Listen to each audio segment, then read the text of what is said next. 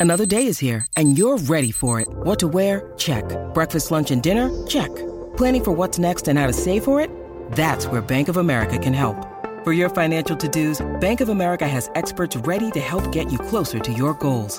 Get started at one of our local financial centers or 24-7 in our mobile banking app. Find a location near you at bankofamerica.com slash talk to us. What would you like the power to do? Mobile banking requires downloading the app and is only available for select devices. Message and data rates may apply. Bank of America and a member FDIC. When you need mealtime inspiration, it's worth shopping Kroger, where you'll find over 30,000 mouthwatering choices that excite your inner foodie. And no matter what tasty choice you make, you'll enjoy our everyday low prices, plus extra ways to save, like digital coupons worth over $600 each week. You can also save up to $1 off per gallon at the pump with fuel points. More savings and more inspiring flavors make shopping Kroger worth it every time. Kroger, fresh for everyone. Fuel restrictions apply.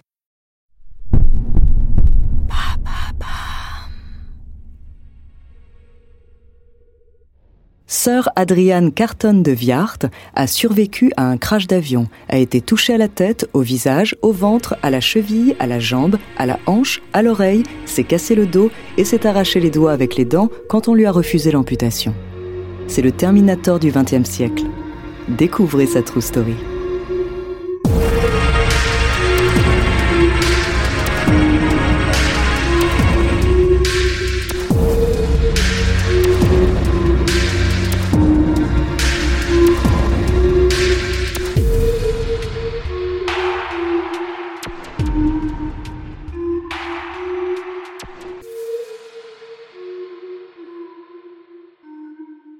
Le Corias Adrian naît à Bruxelles en 1880. Il passe sa jeunesse entre la Belgique et l'Angleterre. À 6 ans, il déménage au Caire, en Égypte, pour rejoindre son père, avocat. Adrian y apprend l'arabe et le français. En 1891, sa belle-mère l'envoie dans un internat en Angleterre, puis il intègre l'université de Balliol à Oxford. Mais Adrian est un cancre. Il échoue aux examens en fin d'année. Au même moment, la Seconde Guerre des Boers éclate. Un conflit qui oppose l'armée britannique et des États sud-africains. Adrian saisit sa chance. Il se dit que devenir avocat, ce n'est pas si bien que ça, et il laisse tomber les études. Il veut s'engager dans l'armée britannique. Seul petit hic, Adrian est belge. Motivé, il s'inscrit sous un faux nom et ment sur son âge, disant qu'il a 25 ans alors qu'il en a 20. Son manège fonctionne et Adrian s'envole en Afrique du Sud. En 1901, il est nommé sous-lieutenant de cavalerie dans la 4e infanterie Royal Irish Dragoon Guards.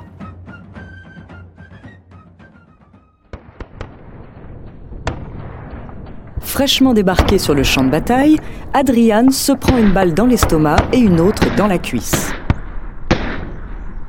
Adrian est rapatrié fissa chez son père. Papa n'est pas vraiment ravi de revoir son fils dans cet état-là. Il pensait que Adrian étudiait sagement à Oxford. Malgré les sermons de son père et ses blessures, Adrian ne pense qu'à une seule chose, retourner au combat. À peine sur pied, il est déjà de retour en Afrique du Sud.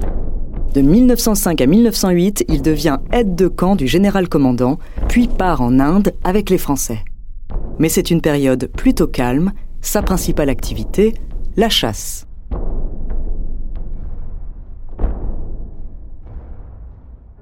Arrive août 1914. La Première Guerre mondiale éclate. Fini de se tourner les pouces, direction le Somaliland.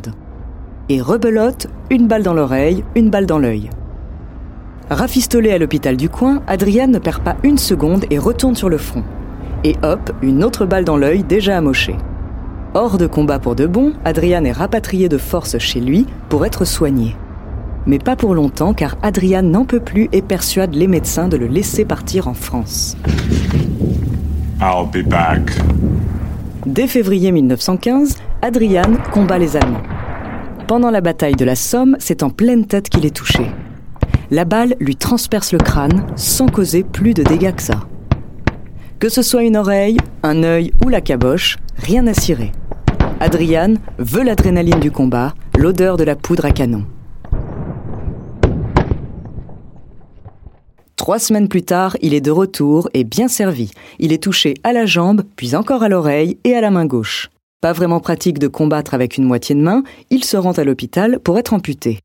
Mais les médecins lui proposent un autre remède, le repos. Comme dit l'adage, on n'est jamais mieux servi que par soi-même. Adriane s'arrache les doigts avec les dents. Le Terminator ne s'arrêterait jamais. C'est la fin de la Première Guerre mondiale. Adrian y survit en y laissant tout de même un œil et une main. Pour ses services, il reçoit la distinction suprême de l'armée britannique, la Croix de Victoria. En 1917, Adrian est nommé major. Il part en Pologne où il occupe un poste de commandant en second de la mission britannique. Adrian reste une vingtaine d'années dans le pays, mais remballe vite ses affaires lorsque la Seconde Guerre mondiale éclate. En 1940, Adrian est à la tête du corps expéditionnaire anglo-français lors de la prise de Namsos en Norvège.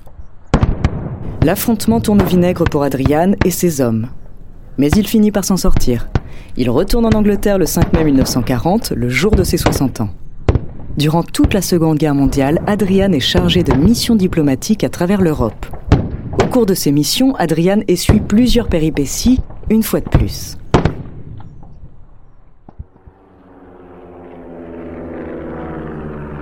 En avril 1941, son avion se fait abattre par les Italiens alors qu'il se rend au Caire.